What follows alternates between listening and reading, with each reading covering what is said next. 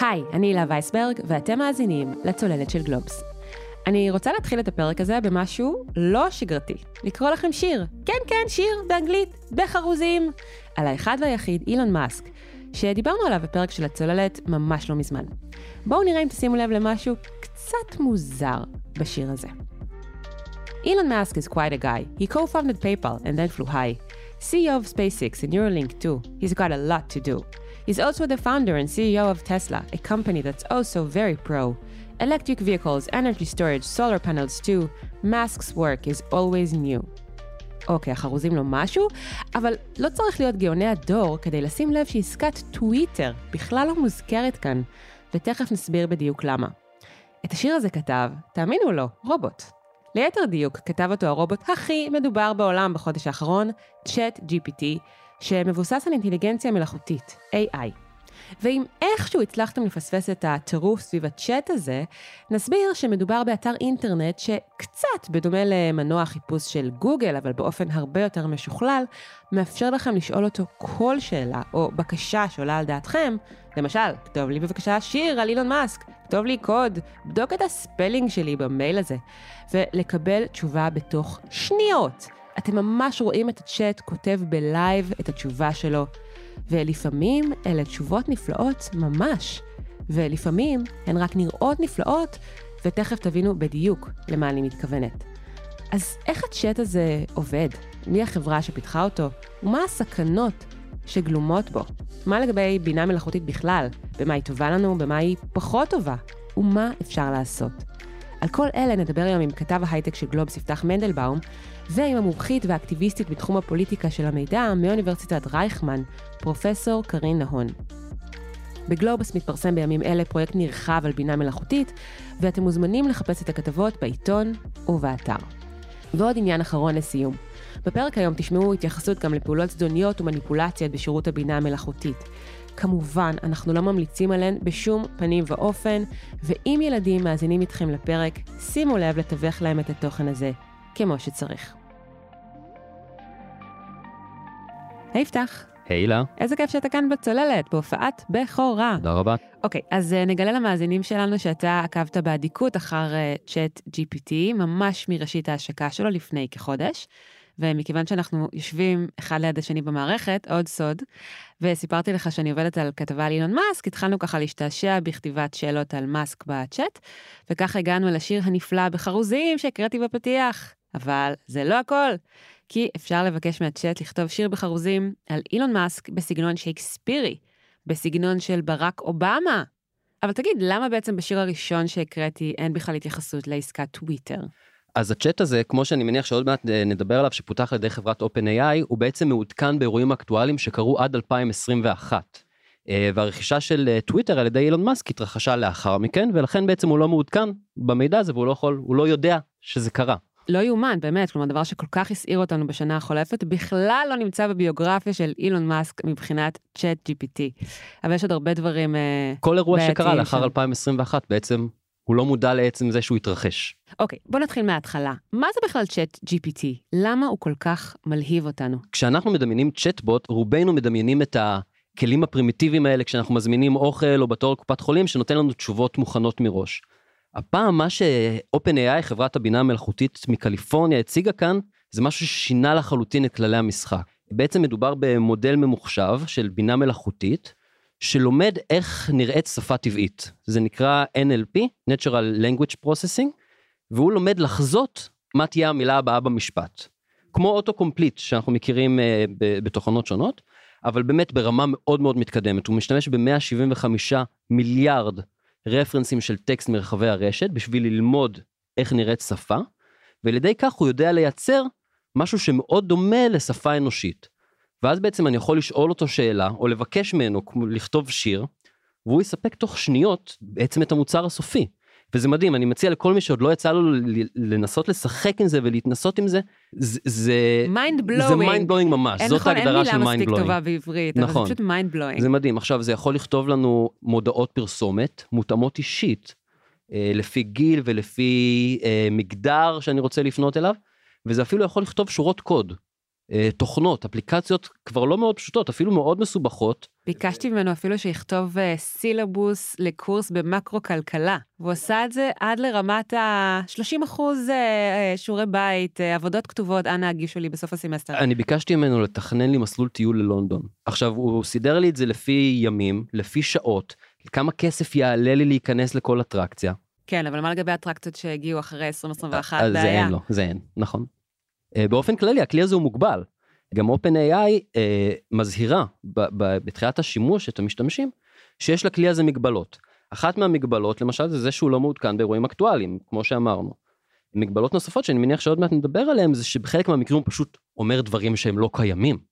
או אפילו שקרים מוחלטים. וזה נשמע ונראה כל כך טוב, מה שהופך את זה לאפילו עוד יותר מסוכן. תגיד, אתה יודע כמה זמן לקח ל-OpenAI אה, לפתח את הצ'אט הזה, שהוא באמת מאוד מאוד משוכלל ומביא רמה חדשה של uh, תקשורת עם האנשים? אז OpenAI הוקמה ב-2015. אגב, אחד uh, מהצוות המייסדים או התורמים הראשונים היה אילון מאסק. Hmm, כן, עכשיו הכל מתחבר. שמתחבר לתחילת השיחה שלנו, אבל היום מי שעומד בראש החברה זה בחור יהודי בשם סם אלטמן.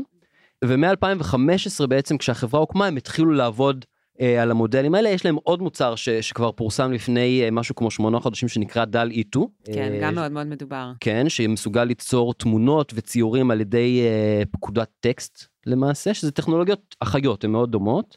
אז הם בעצם עובדים על המודלים האלה מהקמת החברה ב-2015. כשתכלית החברה היא לפעול למטרות רווח, או שהם בעצם רצו לעשות משהו למטרות ה... החברה האנושית. אז החברה הוקמה במקור כחברה ללא מטרות רווח, כחברת קוד פתוח גם, שתספק את המוצרים שהיא תפתח בחינם.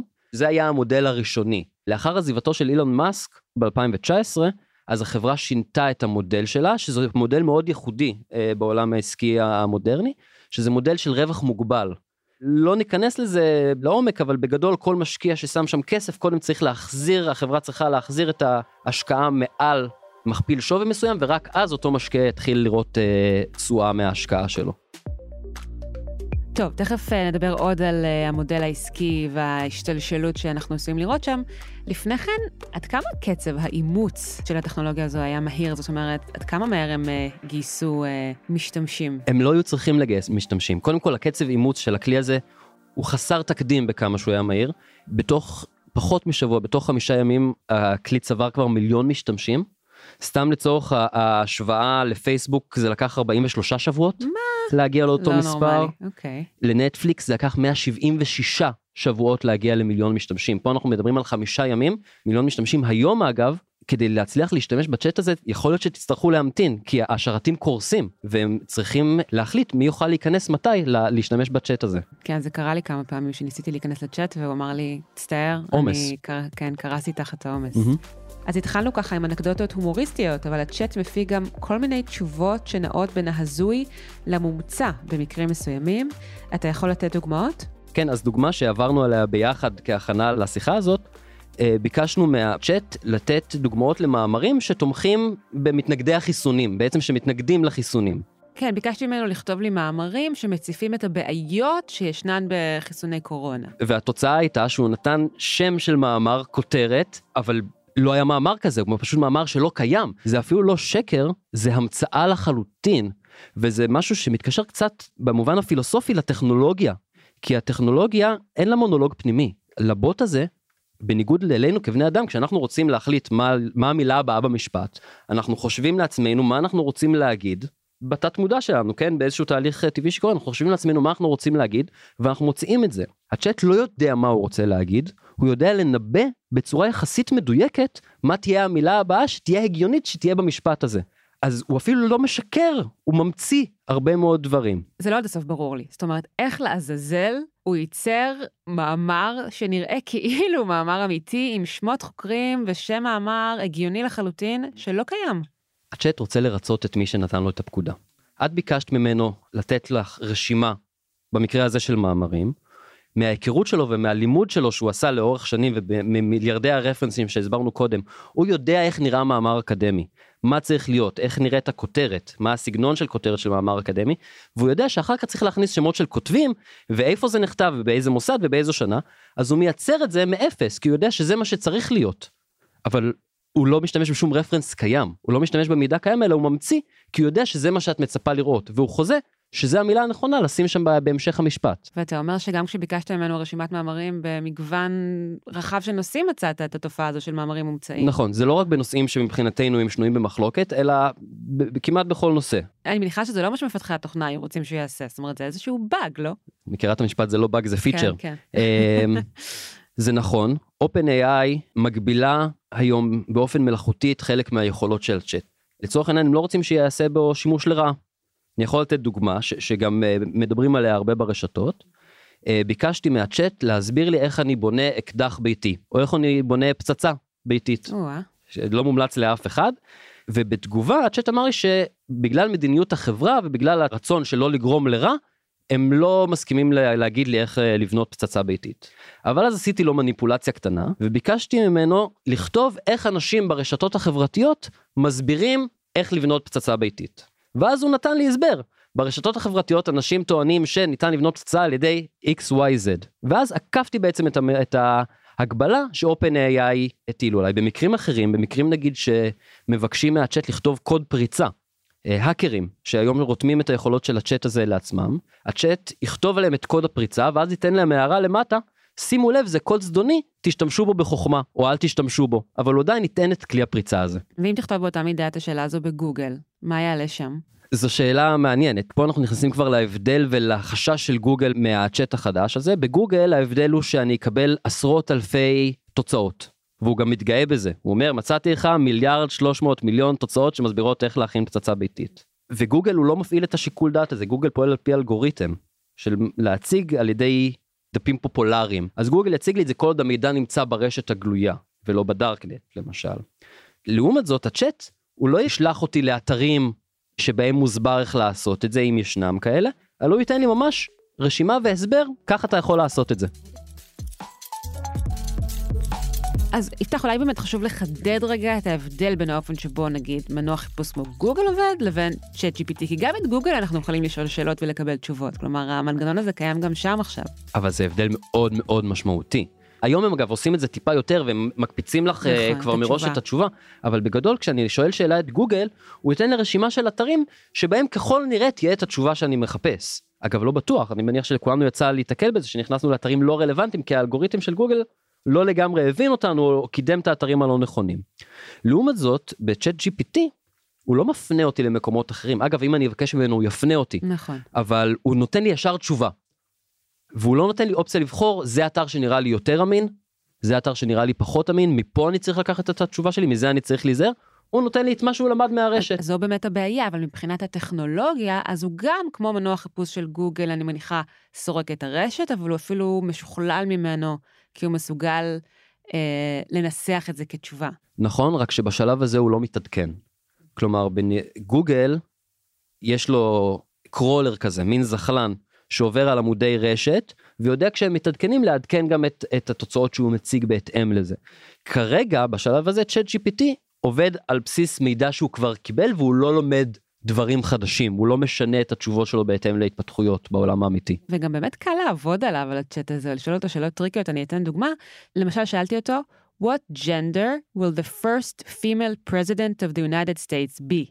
אז כמובן שהתשובה נמצאת בגוף השאלה. הוא התבלבל וענה לי שלארצות הברית כבר יש female president, קוראים לה קמלה האריס, ולמעשה היא סגנית הנשיא, vice president, כך שמבחינתו, ככל הנראה, vice president היא גם president, ולכן, אולי לא ידעת יפתח, אבל לארצות הברית כבר יש נשיאה, קוראים לה קמלה האריס. כיף לדעת היסטוריה, כן. אבל זה בדיוק חלק מהעניין, הצ'אט הזה הוא לא חושב בפני עצמו, הוא לא יודע ואין לו באמת... אה, שוב, כמו שאמרנו, מונולוג פנימי והחלטה זה מה שאני הולך להגיד. אלא הוא יודע לחזות בדיוק, יחסית גבוה, מה נכון שתהיה המילה הבאה. וזה יוצר הרבה פעמים טעויות מאוד מאוד מביכות. אני יכול להגיד ש- שאני שאלתי אותו למשל עוד לפני השבעת הממשלה הנוכחית כשיאיר לפיד היה עדיין ראש ממשלה. שאלתי אותו מי ראש הממשלה של ישראל והוא ענה לי ראש הממשלה של אה, מדינת ישראל זה בנימין נתניהו שהוא נמצא ברצף בתפקיד מ-2009.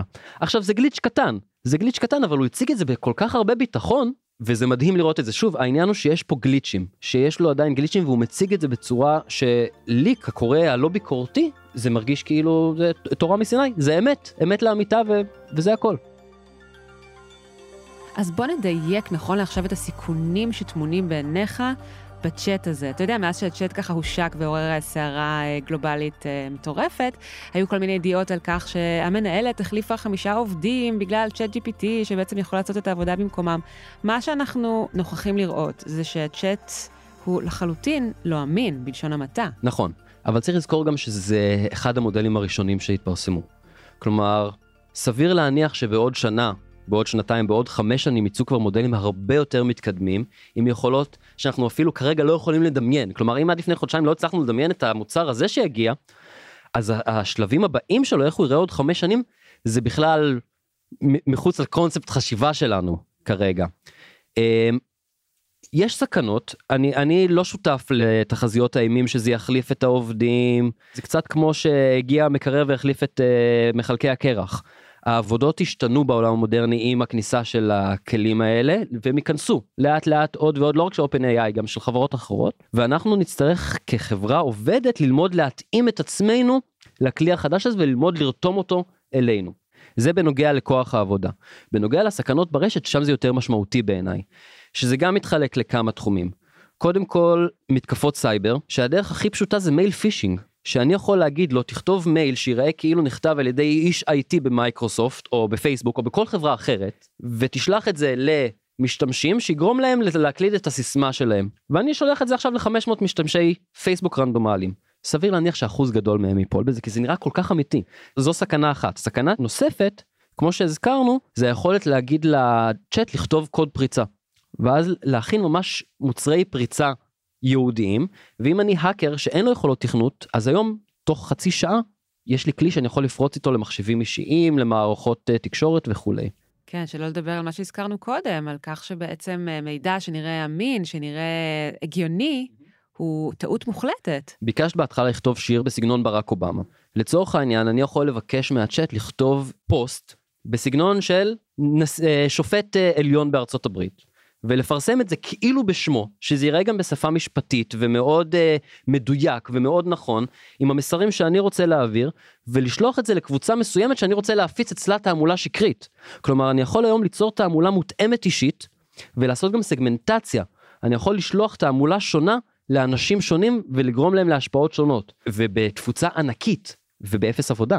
זה מדהים, זה משנה את העולם בהיבט הזה. אני חושבת שהשאלה לגבי עד כמה בעצם אנחנו עלולים לראות שימוש לרעה בכלי הזה, תמונה גם במודל העסקי שינחה אותו. אז מה מונח כרגע על הפרק? תראי, כרגע אנחנו בסיטואציה מאוד מעניינת. כי זה כלי טכנולוגי, ואנחנו לא, אף פעם לא אוהבים להטיל צנזורה על האינטרנט, או רגולציה על כלים כאלה. ומצד שני יש פה כלי באמת עוצמתי, באמת מאוד מאוד עוצמתי ברמה של נשק. הסיטואציה המעניינת היא שהיום הטכנולוגיה הזאת נמצאת בידי מעט. כלומר, אם אני היום חברה סינית או מרוסיה, הדרישות חומרה של לפתח מודלים כאלה הן כל כך גבוהות, הן כל כך גבוהות שבאמת רק חברות בודדות בעולם יודעות לעשות את זה. אז היום ל-OpenAI לצורך העניין, יש יכולת להגביל חלק מהשימושים בצ'אט. וזה תלוי בהם, כרגע אנחנו עוד לא יודעים לאן זה ילך. השאלה אם אנחנו נשלם דמי מנוי, אם יהיו פרסומות, אם זה יוטמע כפי שמדובר כעת במנוע החיפוש של אה, מייקרוסופט. אז זה השלב הבא. מייקרוסופט אגב כבר השקיע בעבר מיליארד דולר ב-OpenAI ב-2019 ובשבועות האחרונים החלו דיווחים על, על כך שהיא מתכוונת להשקיע עוד עשרה מיליארד דולר בחברה ולהטמיע את הכלים שלה במוצרים המאוד מאוד מאוד פופולריים של מייקרוסופט.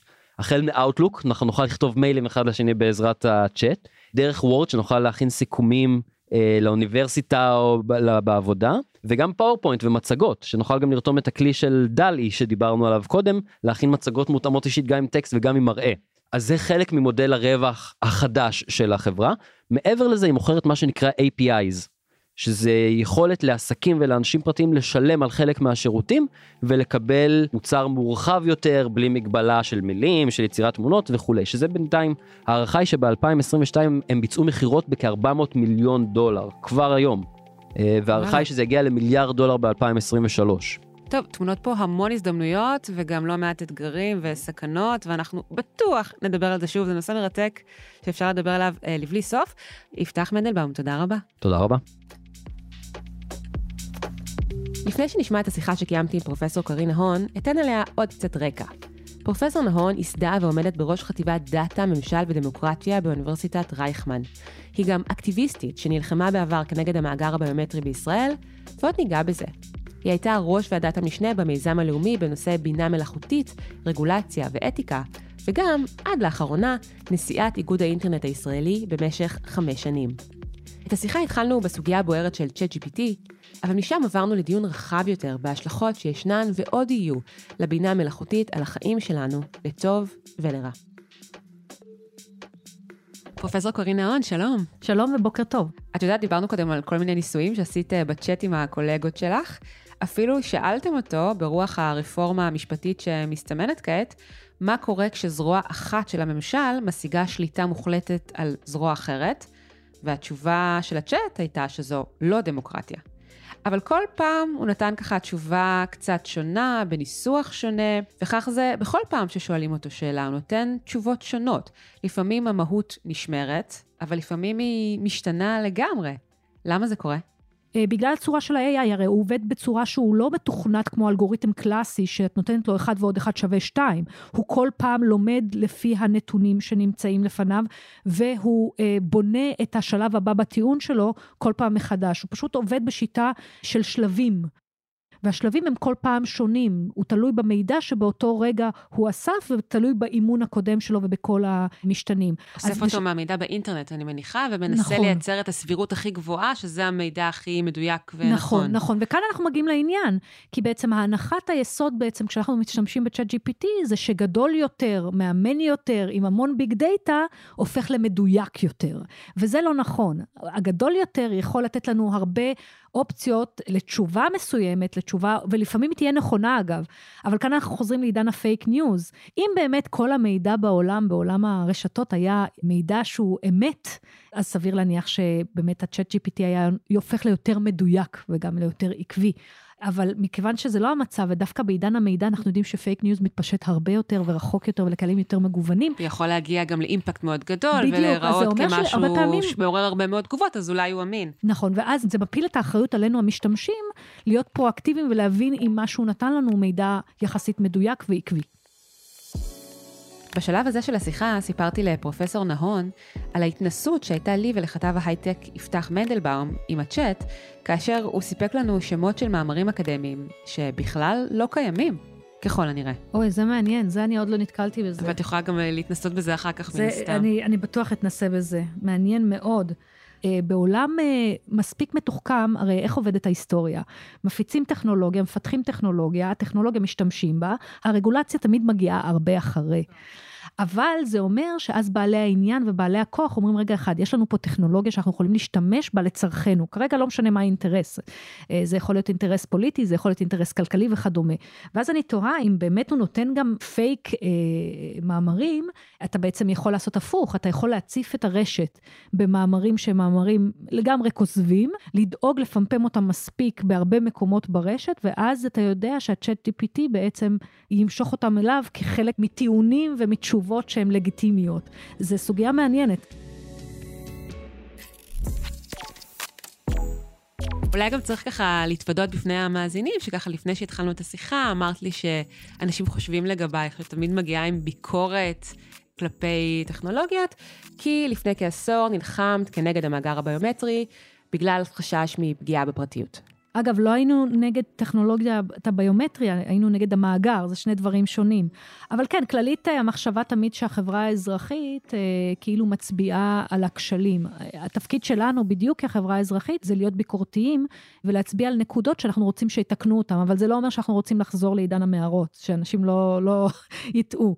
אבל את שואלת אותי באמת אה, על ההשפעה של אה, AI, אז באמת, כמו כל דבר, זה מורכב. מצד אחד, זה הולך אה, לשפר אה, יעילות בדברים מסוימים בצורה מדהימה. אה, זה הולך לייצר אוטומציה לתפקידים מסוימים. זה הולך לעזור גם לקבל החלטות בצורה משופרת. אה, וזה גם יכול לייצר נגישות משופרת לשירותים מסוימים. עוזרת אה, או עוזר אוטומטי שמבוסס בינה מלאכותית, שלפעמים לאנשים עם מוגבלויות זה יותר קל, או בכלל גם לנו, אם אנחנו תקועים באיזשהו פקק ורוצים לעשות את זה. בסופו של דבר זה משפר יעילות, זה, זה מאפשר בעצם לאבד כמויות גדולות של מידע, והכמויות הגדולות של המידע האלה מאפשרים פעילויות מסוימות שבן אדם נהג לעשות אותן, לעשות אותן אם זה פעילויות ספציפיות. אולי גם אה, הגדלת הנגישות למידע, כפי שאמרו בזמנו על גוגל, ועדיין כמובן, נכון, ויקיפדיה ודברים מסוג נכון, זה. נכון, נכון, נכון, לגמרי. תשמעי, כמות המידע שאנחנו צורכים היום בשעה אחת, לדעתי, ב, ב, זה, זה, זה אי אפשר להשוות את זה כמובן מבחינה היסטורית. את יודעת, על מהפכת האינטרנט באמת בזמנו אמרו ש...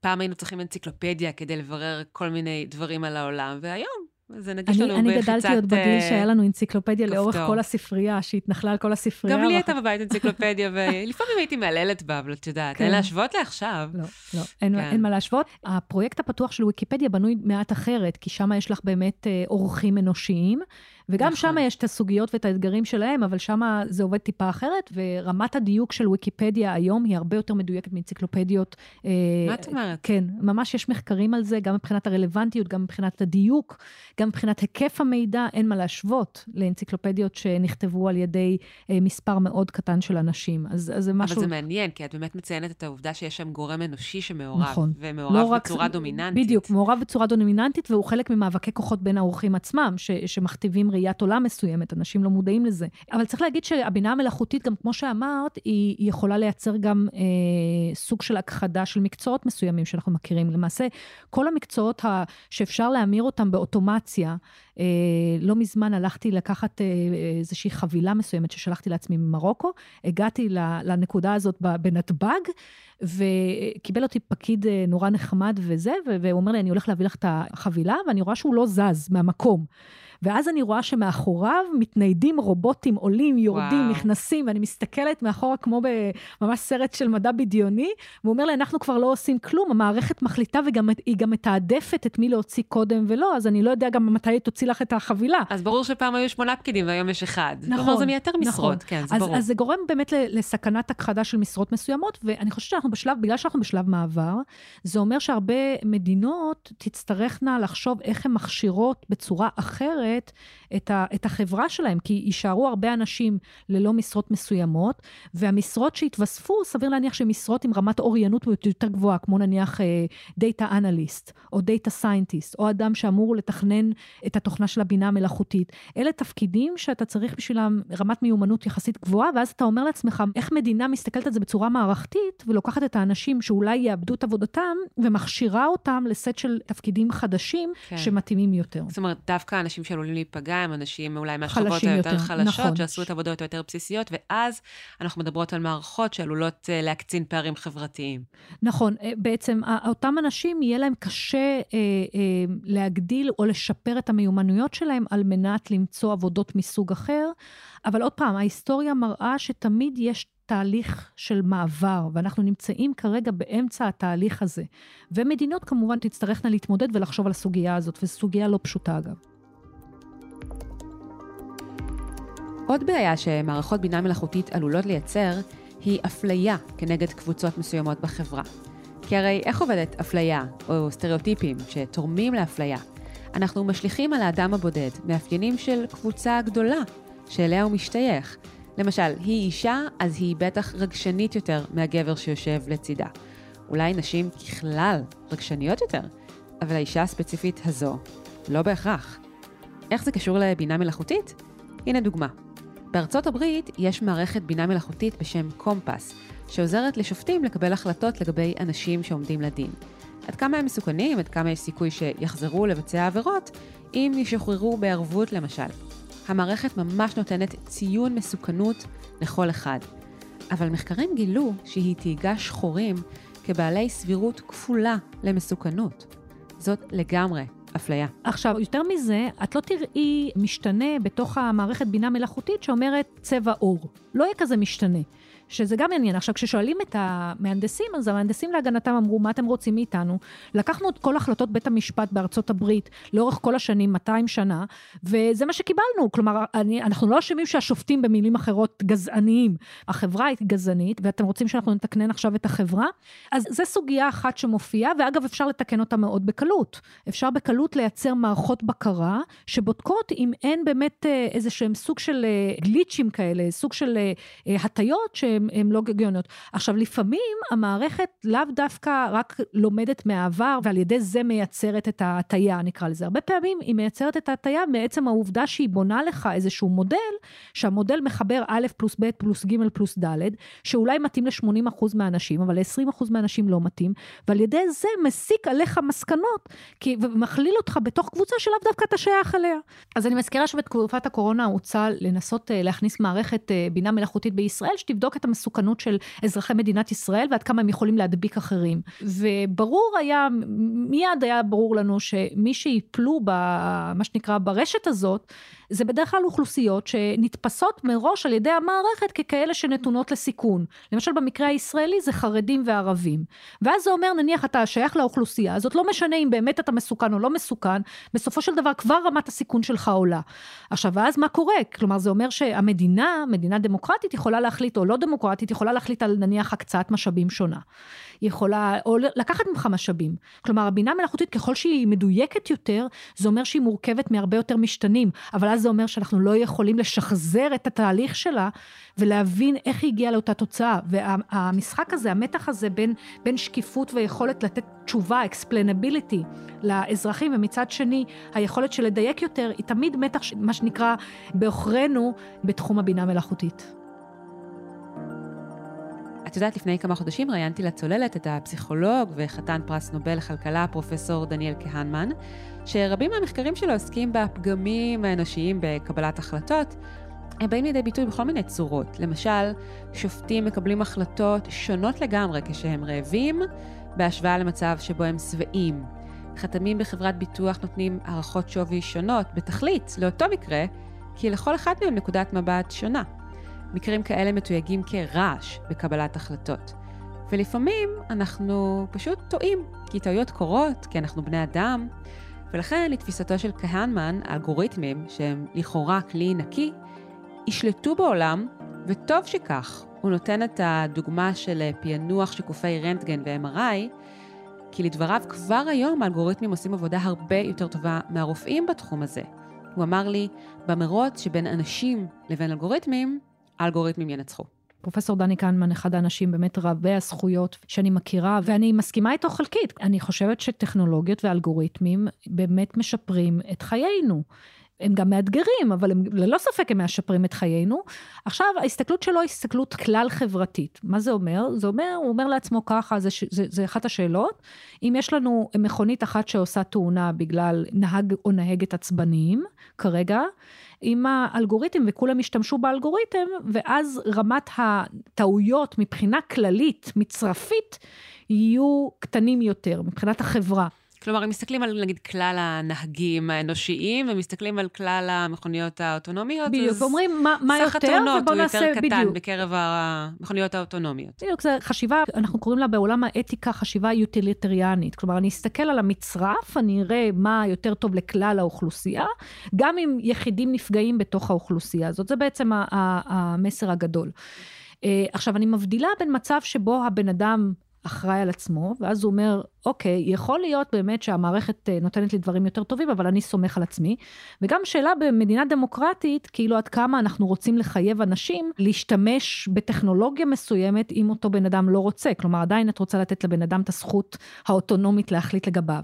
אבל הסיפור הגדול שאני הזכרתי קודם, זה סיפור שבו הבן אדם לא מחליט לגבי עצמו.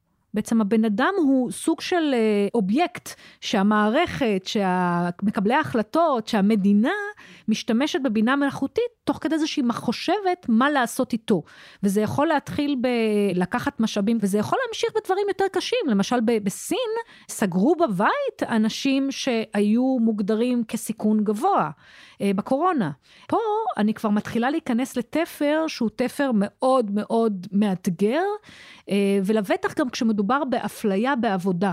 בואי ניקח לדוגמה את HireView. HireView זה מערכת שעבדה גם ביוניליבר וגם אה, לדעתי באמזון, אבל והמערכת הזאת, מה שהיא עושה זה אתה שולח לה אה, זמן קצר וידאו, והיא מנתחת 25 אלף אינדיקטורים, שבהם היא אומרת האם להזמין אותך לראיון או לא להזמין אותך לראיון. זה אפילו לא האם התקבלת לעבודה, זה האם להזמין אותך לראיון. מה עם האינדיקטורים האלה? למשל, סוג השפה שבה אנשים משתמשים, וגם הבעות פנים, כך לפחות זה היה עד לפני שנה.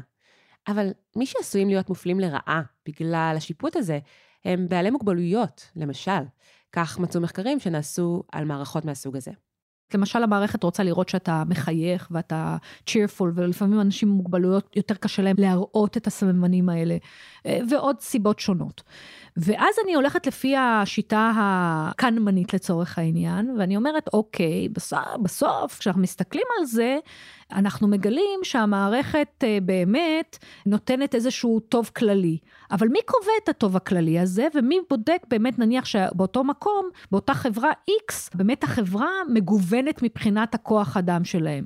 הדבר האחרון שאנחנו רוצים זה הטיות שיחשבו כאמת מדעית, כי כולם רואים, וואו, בינה מלאכותית, היא עוברת על המון מידע, וזה בדיוק ההטיה. כי אז אנשים יחשבו שזאת האמת האבסולוטית, ויתייחסו לזה כאילו זה אמת. ואנחנו צריכים לזכור שהבינה המלאכותית היא לא מדויקת. ואולי גם יש פער בין היכולת של הבינה המלאכותית לייצר שורה תחתונה באמת טובה יותר לארגון, לבין היכולת, כמו שאמרת, לייצר ארגון שהוא יותר מגוון, יותר מכיל. יפה, אז כאן אה, אנחנו חוזרים לתפקיד של בני יותר אדם. יותר טוב ברמה של הטוב הכללי, החברתי. אז, אז מצוין, אז זה בדיוק העניין, אנחנו חוזרים לתפקיד של בני האדם ושל מקבלי ההחלטות, שמקבלי ההחלטות לא יכולים להיות טכנוקרטים, שבהם הם אומרים, אוקיי, אני מסיר ממני את האחריות, מעביר את זה לבינה המלאכותית, שהיא תעשה את הניתוח במקומי, שהיא תחליט איפה, אה, למשל, אם יש נשק אה, של טילים, זה גם סוגיה שמערכות ביטחון בעולם מתמודדות איתן. אנחנו זורקים את הנשק, האם הבן אדם צריך להחליט, או הבינה המלאכותית, ואם יש אה, איזשהו נזק, מי אחראי? שאלה, מהנדסים, אדריכלים, כל התפקידים האלה,